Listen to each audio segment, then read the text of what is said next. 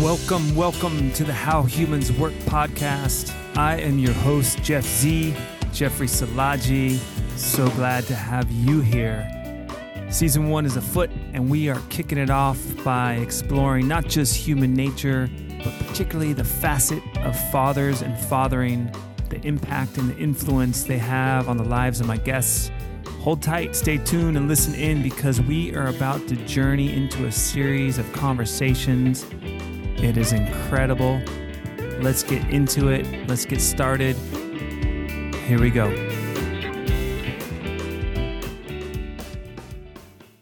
Ned Shout, welcome to the How Humans Work podcast. I'm really glad you're here to join me for a conversation around fatherhood.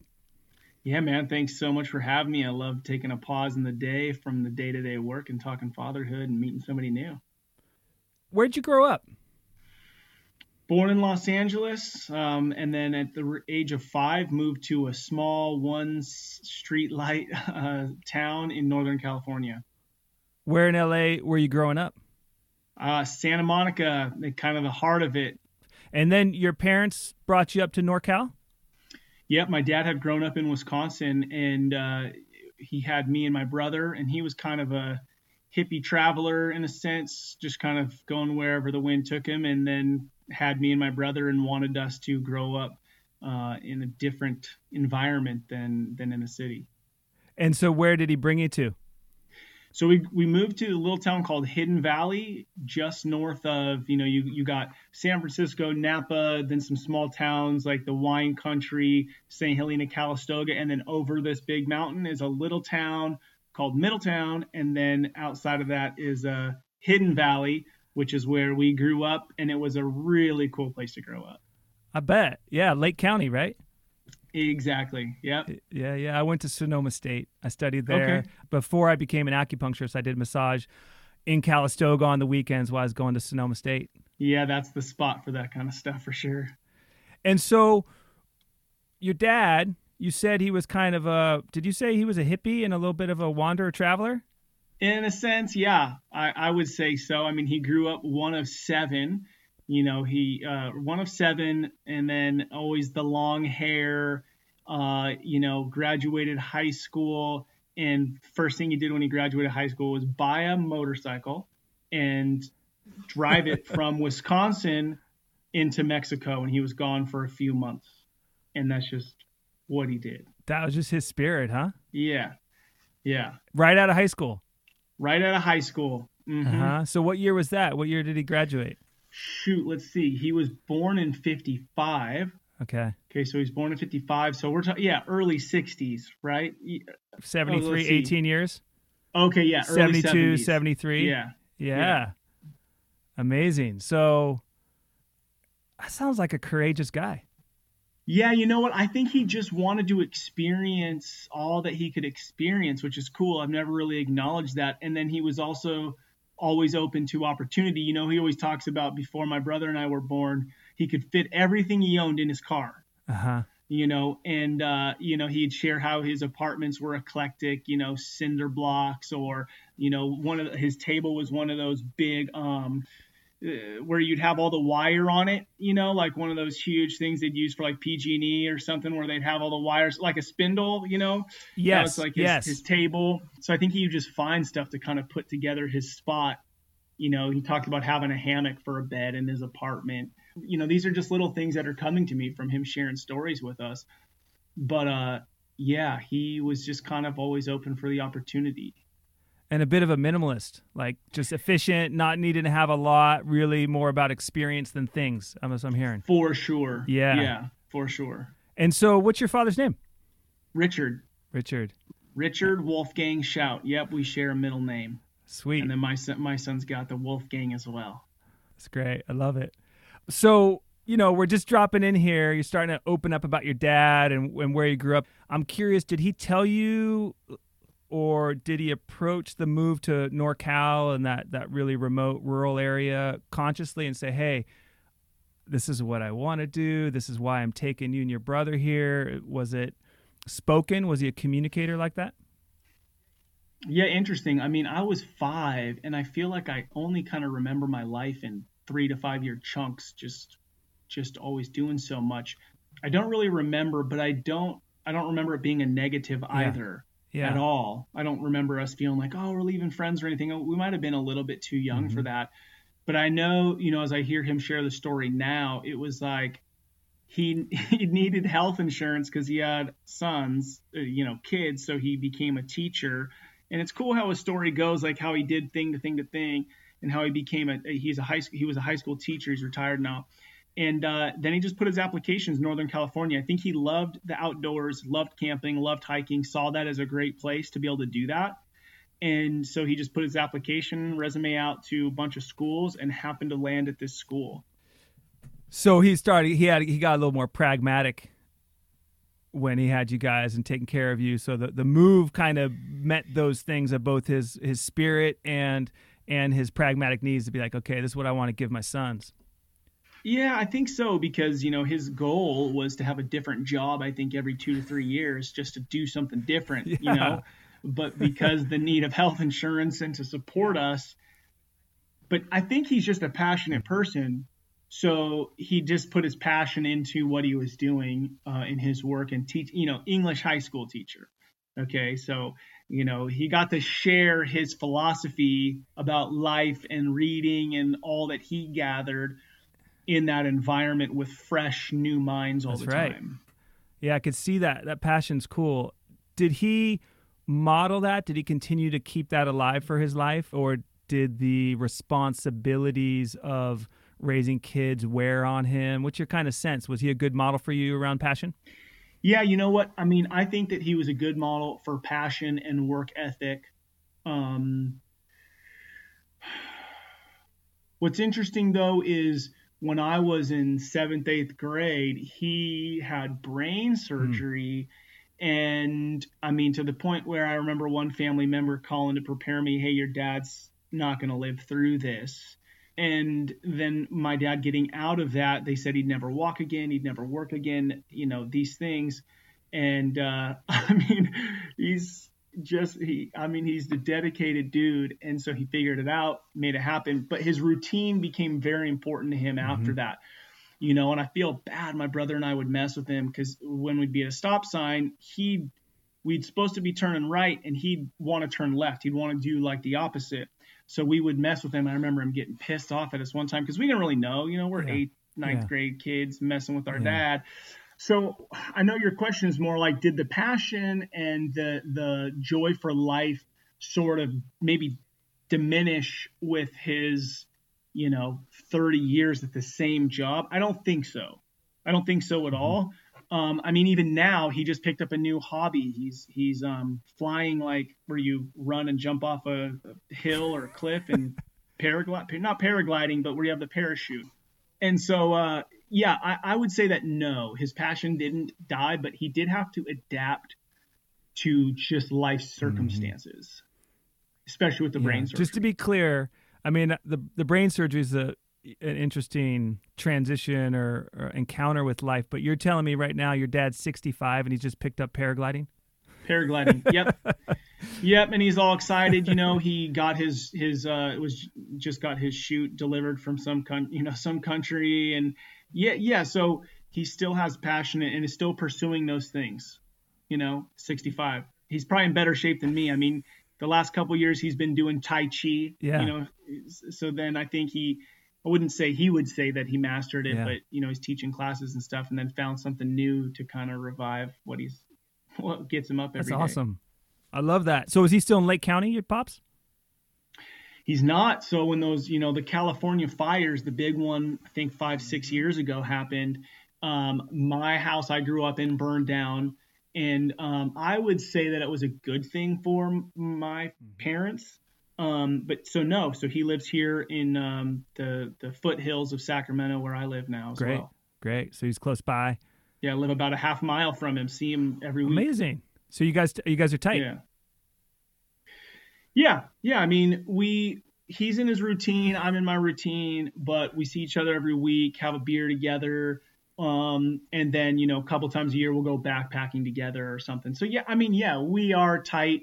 Uh, you know, and and it's been cool because in writing the book, and then I'm working on another project right now that has to do with writing. I feel like we've even gotten tighter um, because he's he's a writer and uh, you know English is important on yeah yeah and where do you guys go backpacking um so just up in uh in Tahoe um, we'll go up to Car Carr and Feeley Lakes is where we've mm-hmm. been, but I think we'd like to plan something mm-hmm. a little bit, mm-hmm. you know, a little bit more adventurous, not just a couple days in, couple yeah. days out. Yeah. So one of my ongoing questions in this season is really starting to look at different fathering strategies. And I'm curious, what was your dad's strategy and how did he invest in you? I'm hearing outdoors. I'm hearing opportunity for adventure. I'm hearing modeling passion. What else would you say were ways your dad met your needs, found your spirit, brought you into a greater sense of the world? Like, how would you answer that? Yeah, it's a really good question, and I like that we didn't. I didn't really prep for the the question. When I think about it, you know, it's really I'm kind of in a dynamic relationship with my with my parents. My mom was um, took us to church every Sunday, very very straight and mm-hmm. narrow as far as like the way of life. And my dad I would say in a lot of ways is polar opposite to the way that you get there. So he wasn't at church with us on Sunday. He was so the reason I bring this up is I, I think that my mom had a huge influence, especially on me, in like this is the right way. And my dad was very much here are experiences, here are stories. And I don't want to say go figure it out yourself, but he lived more by example than telling us what was right and wrong.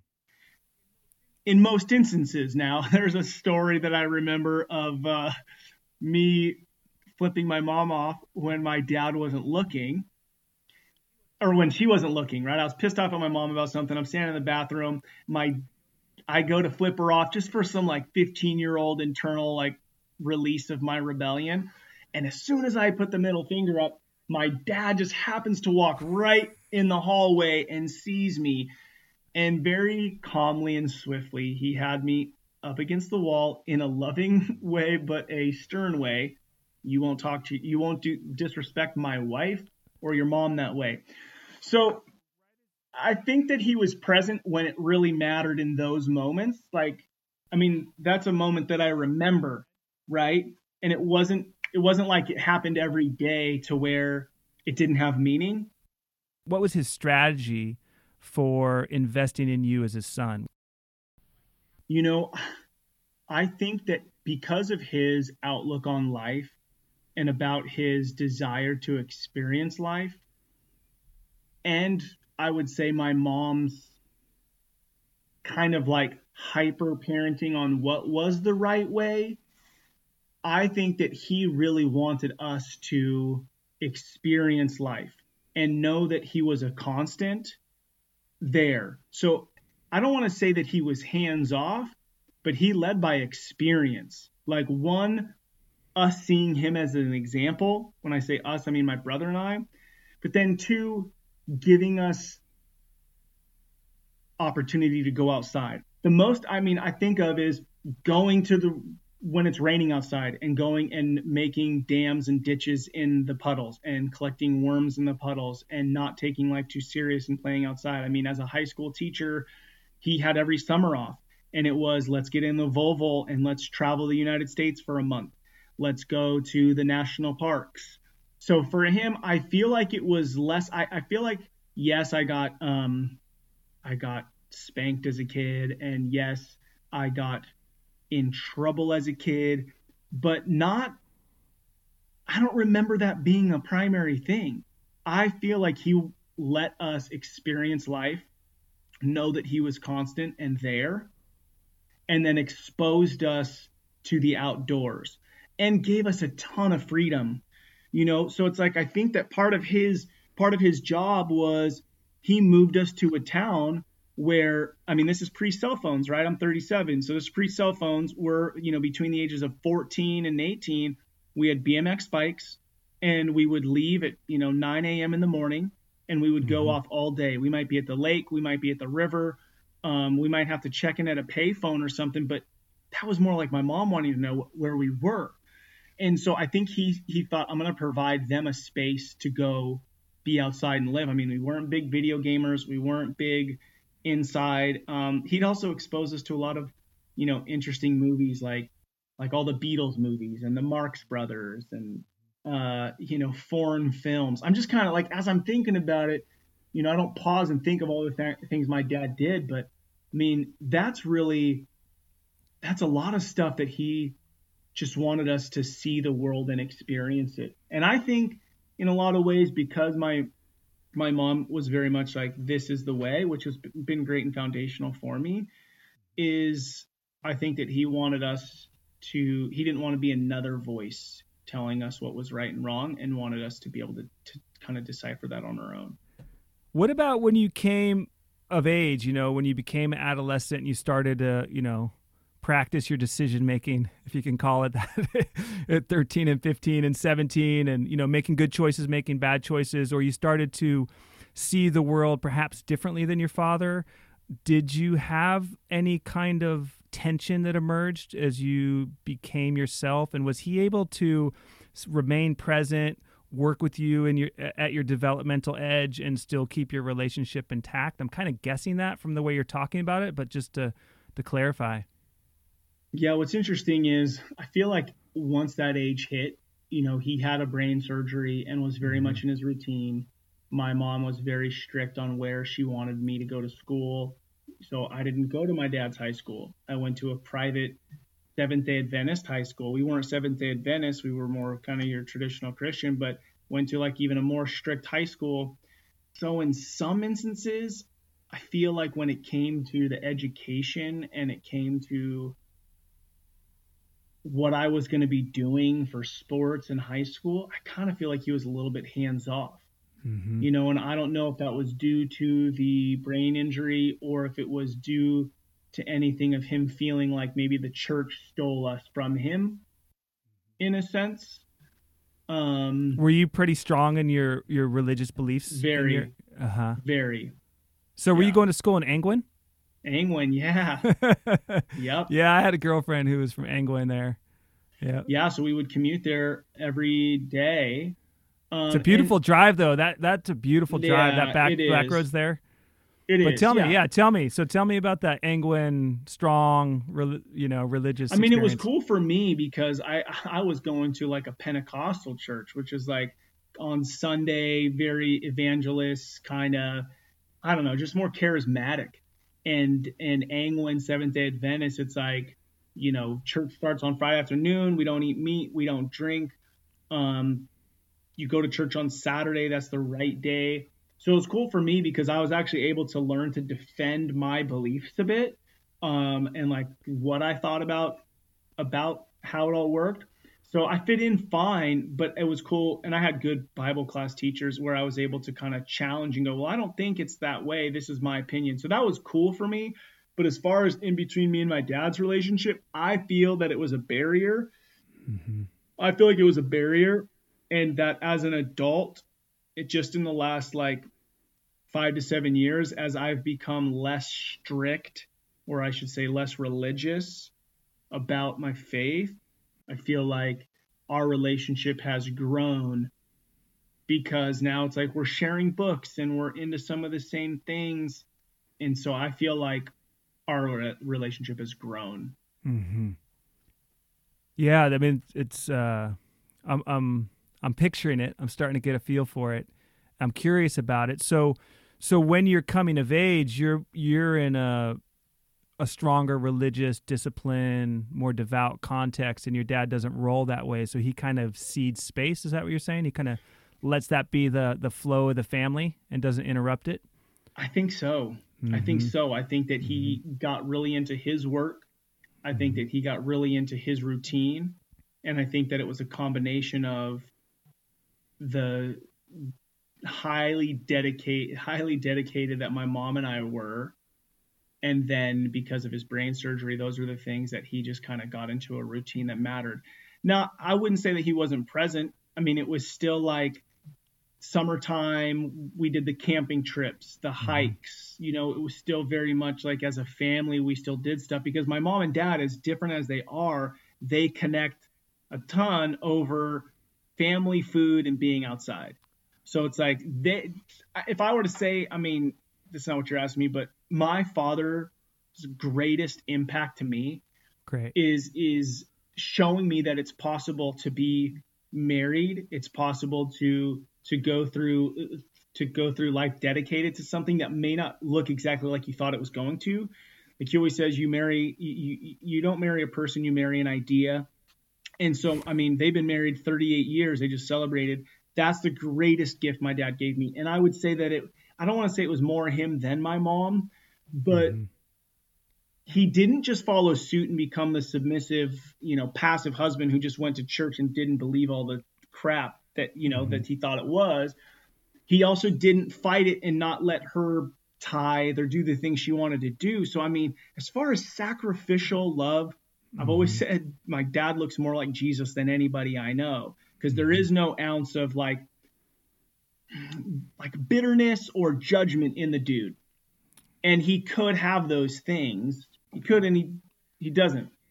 I'm glad you're addressing it because I was curious about the tensions in the polarities, and, and it sounds like they were able to find their way in large part because of your dad's willingness and tolerance or maybe acceptance for the differences uh, without getting his nose bent out of shape around the approach your mom had and still being himself. Yeah, that's uh, and it sounds like they reconciled that. Like I, I'm kind of like I was wondering, like, wow, uh, what was that like to have parents who were that vastly different? Were they at odds? and I'm hearing that they most not that everybody's perfect. Yeah, no, any marriage not at all. by any part, but yeah, but but they found their way through.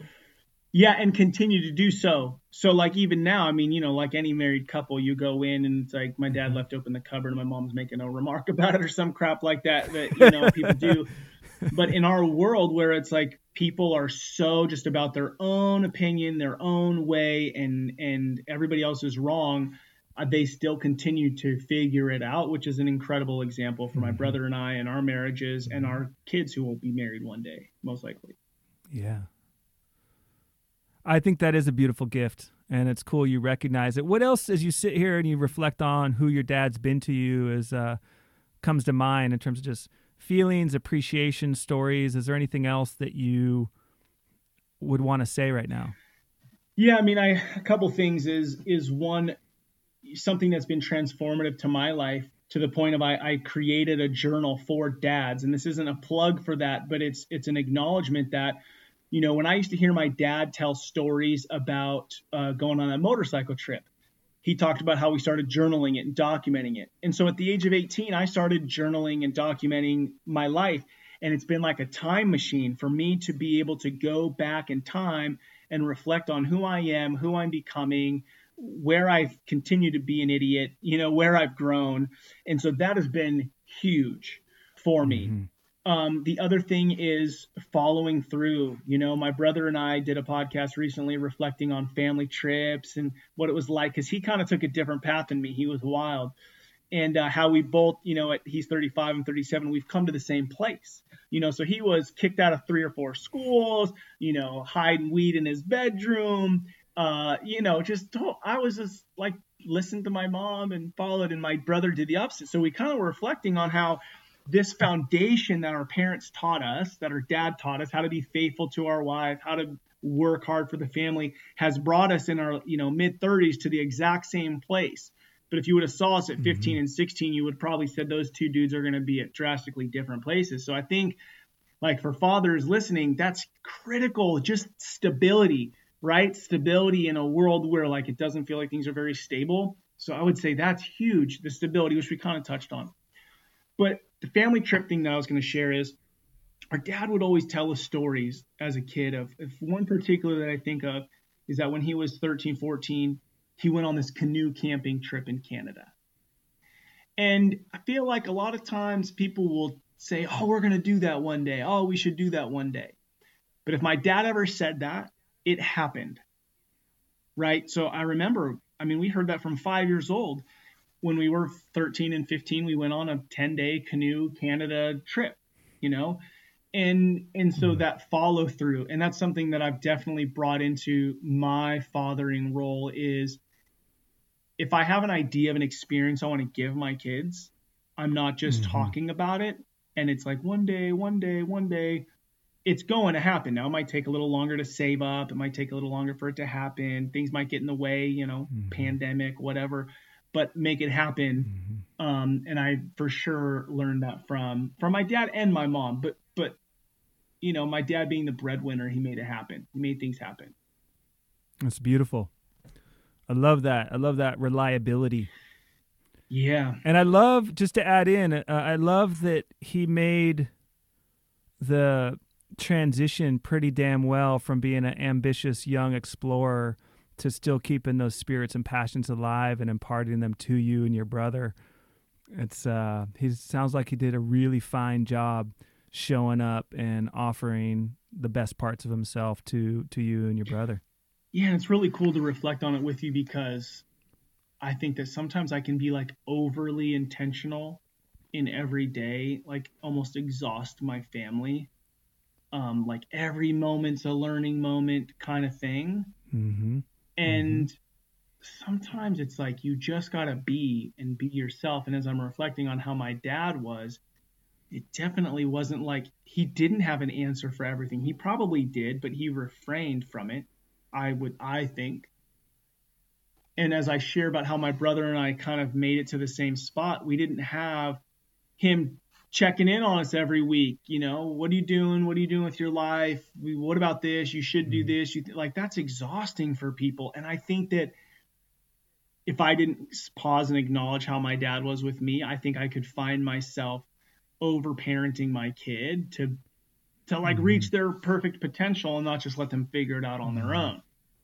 I mean, what I hear there, Ned, is more of your individuation patterns have to come through your mom than your dad. Like your dad gave you a lot of room for your autonomy and your self development, and the the the you know the loving but strong instruction from your mom is still something you're still you know finding your way through of individuating from that style or that strategy. For sure. For sure. Mm-hmm. because it's like it's ingrained in me that there's a right way to do things mm-hmm. and i would say that my dad would argue that there isn't a right way to do things i mean you know the big life things that there are multiple ways to get it done you know so take the path that you enjoy and not just be so focused on is it the right way or not enjoy it yeah, there's a good poem out there by uh, Mary Oliver called uh, starts out with the line of "You don't have to be good. You don't. You only have to let the soft animal of your body love what it loves."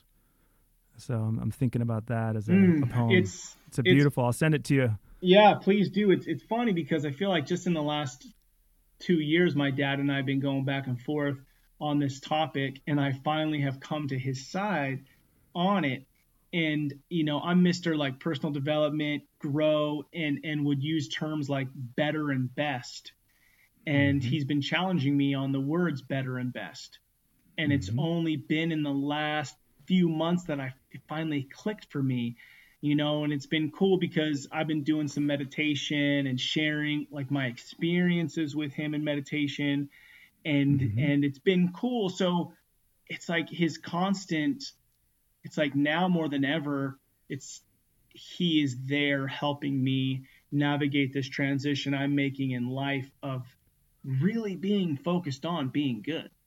Like I feel like I've been focused on being good for 37 years. Mm-hmm.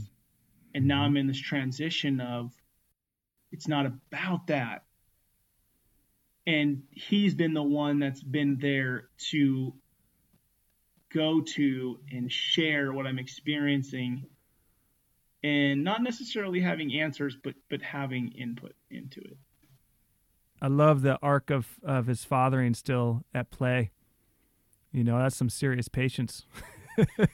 yeah, you know, no doubt. You're giving it giving it a lot of time to find that moment. Um, I, I, really do. Um, I have goosebumps and making me miss my own father, who's been mm. who's been gone for about 18 years now. But um, oh, wow, it's really it's really sweet that you have have that. You know, and when my father died, I was like, you know, I would tell men all the time, enjoy your dads while you have them. Take advantage, you know, be with them if they're available in that way, if you can, because you know it's not it's not a forever thing. But that's a that's a really beautiful thing, and it it it wanted me to transition a little bit to. Well, actually, I did have one question, which is if it's not about being good, do you know what the other thing is that's replacing that yet? Yeah, it sounds so like I don't know, hippie spiritual it. to say just do it. just be, you know, just mm-hmm. be. But it's that discovery of you. So my answer is that there is no destination. So I think in being good, there's the idea that there's destination that I've arrived, and that in just being, there's the acknowledgement that there is no arrival, which is the beautiful thing, which is the the greatness of life. Like it's an adventure, so enjoy it, right? Mm-hmm. Now, I do think that each day, you know, you're given responsibility, and you do want to see be better than yesterday. Um, but you want to grow, and and what I'm realizing is that it's when you're trying to be good, you're focusing on yourself. Mm-hmm and if we look at, I mean, from the moment we're born, we're reliant on each other. This we were made for relationship. Um, and being good is more or less just comparing yourself to others and not just being with others and mm-hmm. realizing everybody's growing together. Yeah. So that's yeah, so it's kind of it's kind of isolating to be good in a way, and, and I hear the contact the contact yeah. points of of actually dropping down and being with people which i know you have five children which i love and is amazing. Yeah. um, i know that you you're doing work around fatherhood and and i, I want to talk about that in a little bit but i want to kind of transition through your father into your own life and into your maturation is what did you not know or understand about your father until you became a father yourself? Hmm I'll tell you mine just to keep the flow going. I, I couldn't understand. I could finally understand why my dad was frustrated. You know, I could see my dad had mm. a lot of mm. frustrations. We had I had three brothers. There was four of us, and uh, we we had a lot of energy, and there was a lot going on, which I've talked about in other episodes. So I'm not going to repeat it now. But the the sense of futility and feeling like I didn't have my power when I wanted it, and how I felt frustrated by you know systems i couldn't you know things going on in the family that i couldn't control. I was like oh, okay that's what my dad was frustrated about. I understood his condition. And so it helped me get closer to his what i what i felt was his anger you know and, and for him. And and and i was able to find that through his through his anger that he had in life at different times and different moments around parenting, I was able to find a closer relationship with this experience. So I, I don't know. It's yeah, kind of strange no, I, to say, but one. it's true. Yeah. Okay. No, I got one. And um, I feel as though what I learned and I'm continuing to learn. So I didn't learn it. I don't want to say fast enough because I've always had fun and been silly with my kids. But like my dad is like I don't know if you've seen Sesame Street, but he's like Mr. Noodle on Sesame Street. You know, like he'll no. he'll yeah. get dressed up for my kids to come over and pretend to be his sister visiting from Wisconsin. You know, like with a wig and a dress and just be so silly. So, you know, what he taught me was when you, especially with our little kids, is to just be silly with them, have fun with them, wrestle on the floor. And I think, as I say it now, that's almost like what the religion took is that it's so serious. And and although my dad worked extremely hard, put in a ton of hours and worked hard for the family, he still yeah. was like, you don't have to take life so serious. Yeah. Um, very tongue in cheek all the time. And so as I, you know, was on this my middle school, high school, college, like taking life so serious in a lot of ways, I think that as I had kids, you realize like the world from kids' eyes is like you should enjoy it. So be silly and, and, and have fun and don't take it too serious. And I think I'm still learning that now is to take a deep breath, not be so serious, and to enjoy the day that's ahead of me. And I think that is, it can be paired. So I think what my dad showed me is like it can be paired with really hard work. So just learning to transition from okay, work time's over. Now just go be silly and Mm-hmm. enjoy all that you did. we all have our own set of lessons we're working with. So I Yeah. uh, acknowledge and appreciate and admire that particular one as being really important for you. Um, my I probably coming more from the other way of needing to like grow up. I've always been comfortable with the the playful side of myself, um, and particularly with children. Like I've had a strong affinity for kids, but uh, yeah, my kids want me to joke less sometimes. In fact, I, I I had to go through this thing where I, I was like I felt like I was I was like deceiving my kids because I would joke with them about things that weren't true.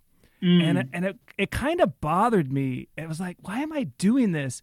And what I realized, aside from whatever else, I just like you know, just it's good to be straight too and not always be trickster. Right. Was I was actually training them to detect lies. Mm. Like I wasn't conscious that I was doing that as a father, but I was I was I was giving them challenges to see if they could figure it out and if they could recognize it. I think I exhausted them a little bit with it.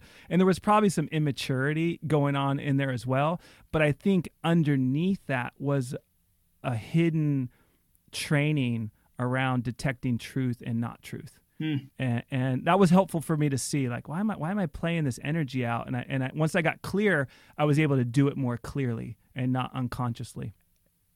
I want to go to you a little bit more, and I and, and I, I'm curious about your life more, and I, I really love what you've talked to me, what you've shared with us, me and my listeners, around your journey with your father, and what a incredible arc you have with your father. You know, I've had a lot of different stories, and some have been really painful, and some have been really wonderful, and everything in between. Yeah. I, I know for sure there's no perfect father, but you know, you've got a book out, you've got a journal out, you've got a podcast, you know, Field Notes for Fathering. I think I said that right, or Fatherhood Field Notes. Yeah. Um, that that you know, you've done so much in this field, and you and you're doing your own work around it. How did you get there? How did you come to this becoming such a, a a paramount purpose in your life?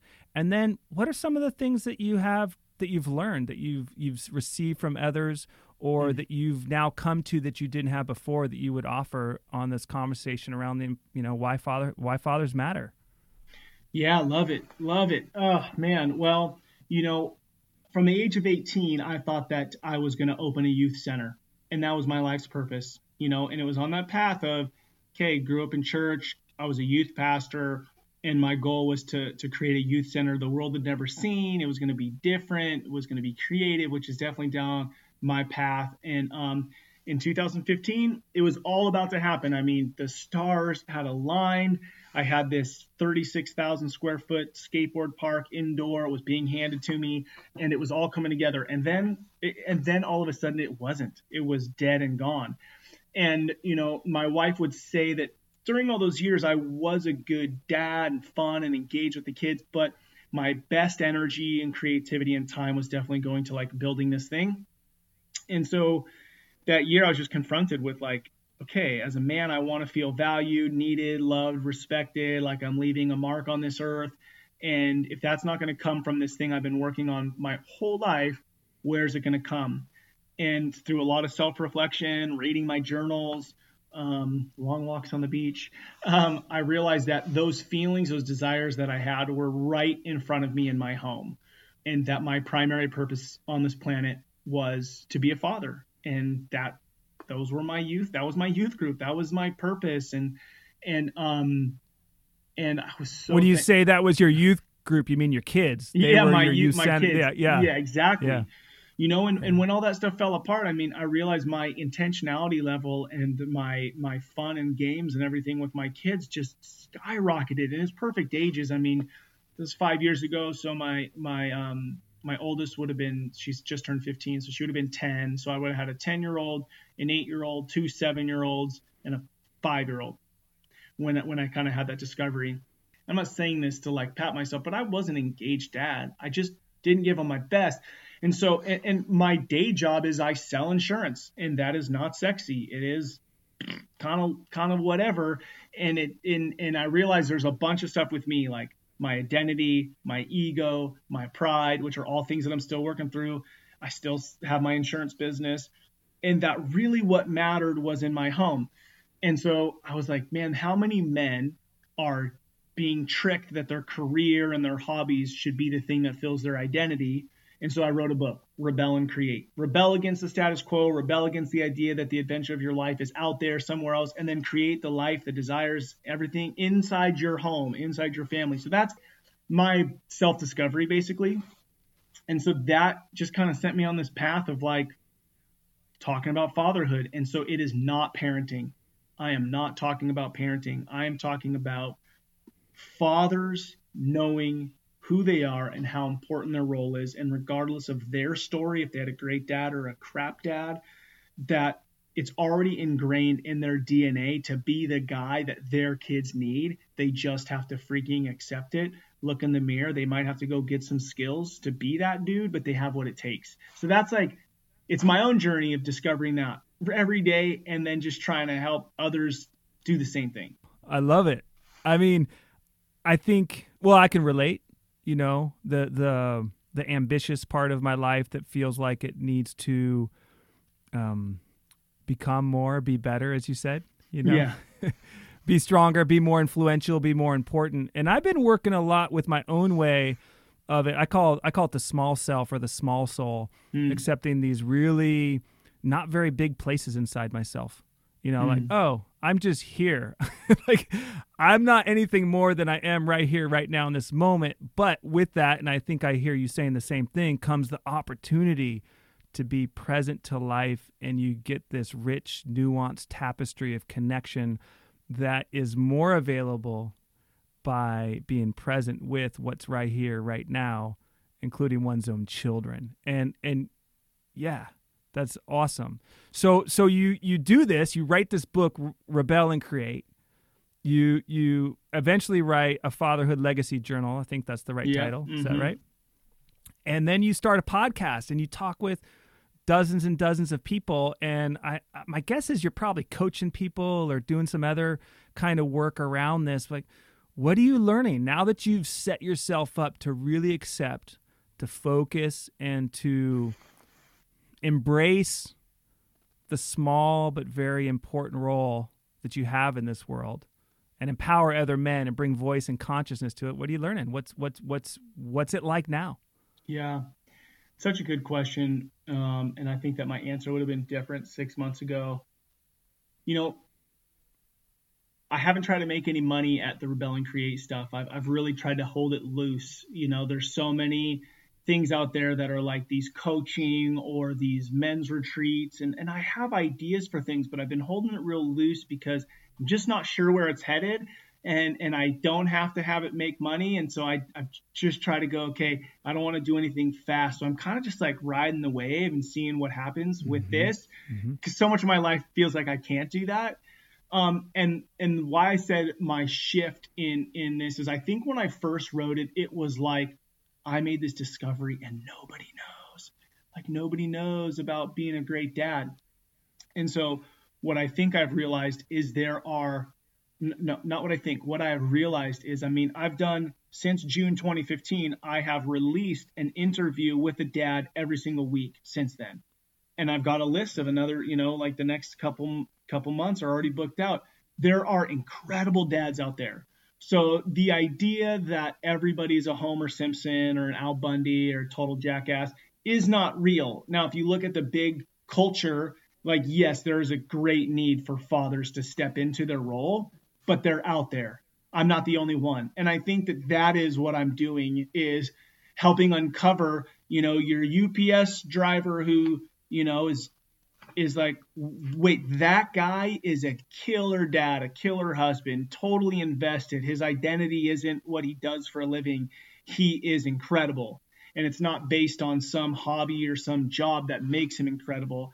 And that's what I'm learning. I'm not the only one out there. There are a ton of guys, and we're just kind of bringing them to the light. Like, dude, there's a bunch of killer dads out there, and we're going to be okay. I didn't know that there was such a, well, there's a network you know, there's the National Fatherhood Initiative, and right. there is all sorts of highly invested people, religious, non-religious, who are invested in the in men in a way and invested in a different narrative of men and it's not on the surface of the culture. I think you're right. I think you uh, digging down a little bit, it, all of a sudden these these gems of people start to emerge. And you're like, wow, yeah. that yeah, is totally. that is beaut. Mm-hmm. I'm right there with you on it. I'm I'm a little earlier on. You know, my my show is not going to be just about fathers. My show is really about larger human nature, but somehow the toehold of the father story has been mythical for me because the the the uncertainty of of men investing in their offspring is a stress that we have as a society and somehow you know whether it's the success model or it's the the impact of, of, of crime and childhood neglect or whatever the things are that interrupt men from developing in a really clear strong way to to understand themselves and be constructive versus destructive, right? That is a is a is something I'm very passionate about. So it's been my toehold. Um, but since we're here, I want to I want to go towards another thing that this podcast is eventually going to become about, and that is stress. Um, um, I have I'm working on a book about stress. I think I was telling you in the pre-show that I I'm very passionate about it for reasons I I I have difficulty fully articulating and I'm I'm exercising that out through the process of writing. So I I'm curious because I know you have the spiritual part and, and your relationship with God and faith. And I, and I also hear you have this other energy from your father's transmission is, is passing on about just being in the moment. But I'm really I'm really curious how belief in God, a relationship with God, people who uh, abide in a, a, Christian or a strong relationship with Jesus, how that seems to help people with, with the stressful events in their life. And I'm wondering if I could trouble you to, to and ask you to open up and talk about that particular relationship between the adversities and the the value of having a, a, abiding in, in a religious or a relationship with the with a God or, or Jesus, how how you however you see it. Yeah, man, it's an incredible question, and um, and again, as you ask it, I just want to. It's like we didn't prep this, we didn't prepare this. I didn't know you were going to ask me yeah. this question, and so like I really want to share what's in my heart and not just some answer somebody told me to say a hundred years ago so that it falls in line. There been... uh, you got this. By the way, you got the spirit of the podcast right there. That's that's what I'm after. Cool. Well, yeah, man. You know, um, again, as the okay, this journey that I'm on, my answer again would change to where I'm at now. But being a Christian, I don't think that I'm good or better than anyone. Being a Christian, I don't think that um, the luck of the draw is any better for me.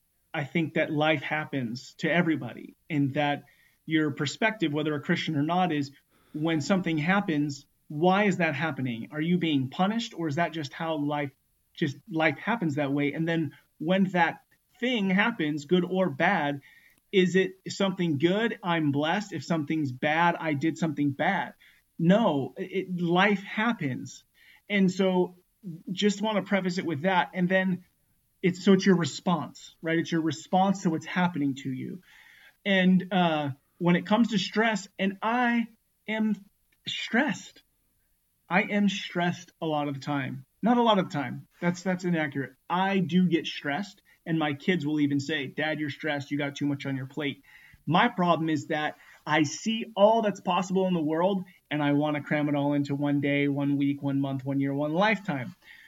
But when it comes to stress, the one thing I go is like, dude, if I didn't have this faith or this idea that there's something else out there that made me and that I am connected to a source that that had a creative idea when they made me or or designed me or thought me up, I'll tell you that a lot for a lot of my life with the youth center particularly, that just stressed me out. Like, what's the thing I'm supposed to do? Right? It, it was it was stressful. Like God has a there was purpose. a kind of pr- there was a kind of a pressure because there was a pressure because you were made by God, like you had to perform something. Yes, like you have to perform. God has a purpose for you, and I could still fall into that. But when I think of my son, when I go back to how I feel about my son, and this is all kind of going somewhere with the stress, and he comes into me and he's like, Dad, should I go ride my skateboard or my scooter? Why am I going to sit there? Whatever you want to do, bro. Like, go go have fun doing what you want to do. So to sit there and go, God, should I move to Northern California or Kentucky or whatever? I think that sometimes we just get so caught in that. So that can be a stress on its own. But if you Mhm. flip it and go, I was wonderfully designed and made and created to go be a created being, that's where it helps me a ton with my stress. That in the day in, day out, I don't have to just look in the mirror and it's not all on my shoulders. Like, okay, dude, you better figure it out. This is all on you. You're God. There's no one above you. You are the only one that matters. That I just, I think I would live with stress all the time because Mhm. I have this, I have this opportunity to go. I didn't make the trees. I didn't make the air I'm breathing. I have zero control of if my, not zero control because I could just eat McDonald's and be a fatty but uh, I do not have a ton of control whether my heart's beating right now or my lungs are going right.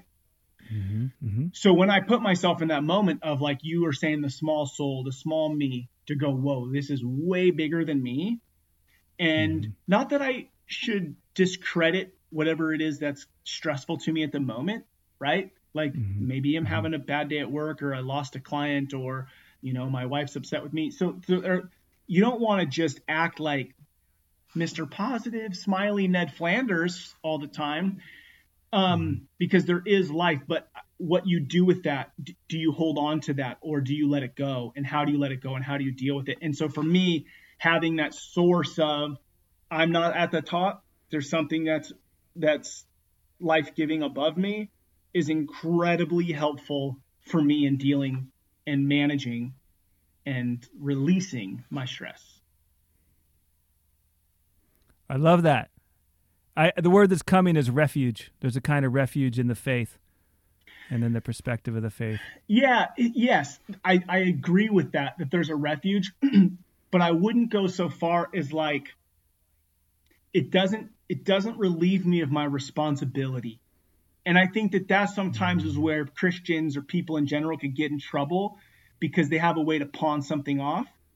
And and I don't like that, right? Because it doesn't release me of my responsibility mm-hmm. because as you and I know, like every day we take a step, we move our hand, we say words, we can speak life or death. And so if I'm doing things that are bringing death, stress, destruction, I'm responsible for those things. So I can't just go run to something saying this is why and this will take care of it. I- still have to take care of the the good or bad consequences of my actions. Which is Yes. where stress can come from, right? I chose this career. I chose to put all this on my plate. I chose to do all that. So there are some stresses where it's not like I can just go and say, please take this from me. That doesn't mean it's poof, it's gone. It's, well, you're actually going to have some work to do to get out of this because you got yourself into this. So, so still highly responsible for Ned. with the refuge when you need it. Correct. Correct. Correct. I mean, I, I the the way I look at it is like, you know, we stress is pressure, and, and there's pressures we have with with being alive, being a father, you know, being a businessman, and we can't abide solely in the domain of pressure. That we need to find those moments of nirvana, those moments of being pressureless and we don't get those forever. It's not like oh, I get to I get to run away, but the the deep evolved system because I come from an evolutionary solution to my my stresses. yeah. Um, it, it, it is to find that, and so my take on it is the the creationist, the creative energy of the cosmos, and, and finding a connection to that, whatever language it is of that source is, Jesus Christ or God Yeah. is helpful to the sense of it's all on my nervous system to control the outcomes of things. And so my appreciation for religion is it's been working in, in assisting people with the pressures of staying alive and of surviving and giving them that that that narrative, that myth, that that that direct experience even of whoa, okay, there's something else here carrying this carrying this moment that I can I can rest in and not have to um, run the whole show. Yeah, yeah, eh, yes. And as you're sharing that, just one thought is I think sometimes we, you know, if I'm a Christian, oh, I, I don't meditate or I can't do breathing exercise. Like we kind of cut ourselves off from tools that are there, right? So there are a lot mm-hmm. of tools that are there that I think that, you know, it's just like anything. Like I only like this team, so I can only dress this way. Whatever we do, we're, you know, to sit in our camps that we like.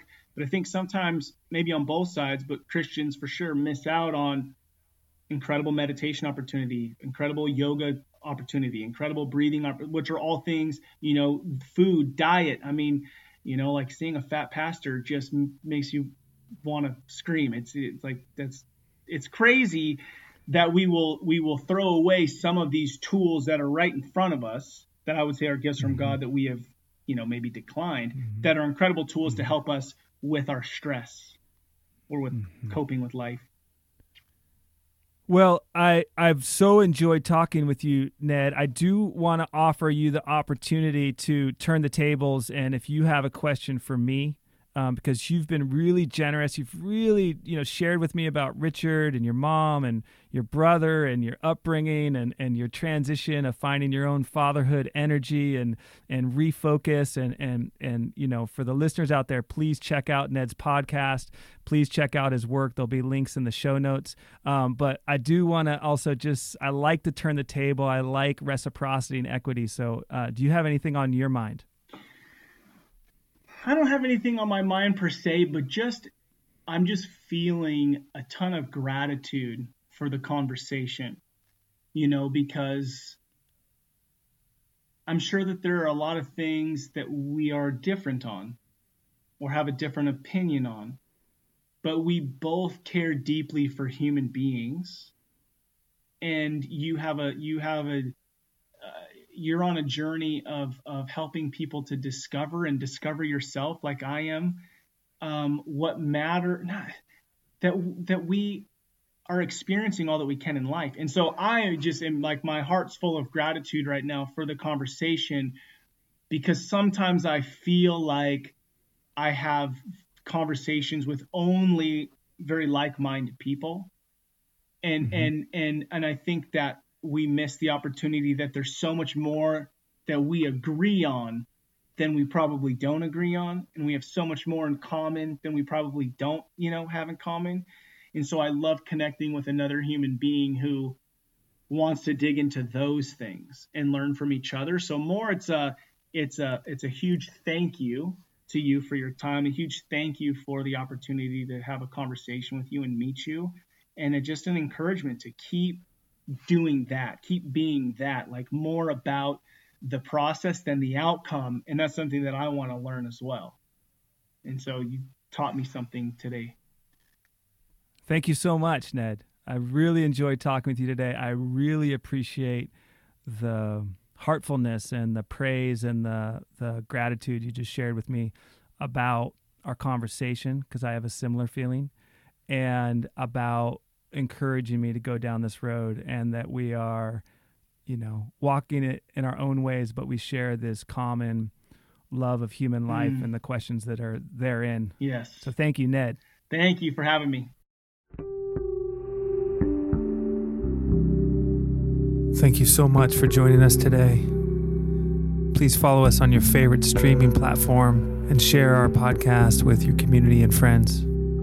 All music is composed by the incredible Chase Jackson at chasejacksonmusic.com. To learn more about this show, our guest, as well as Jeffrey and his work helping people find peace with their human nature, go to howhumanswork.us.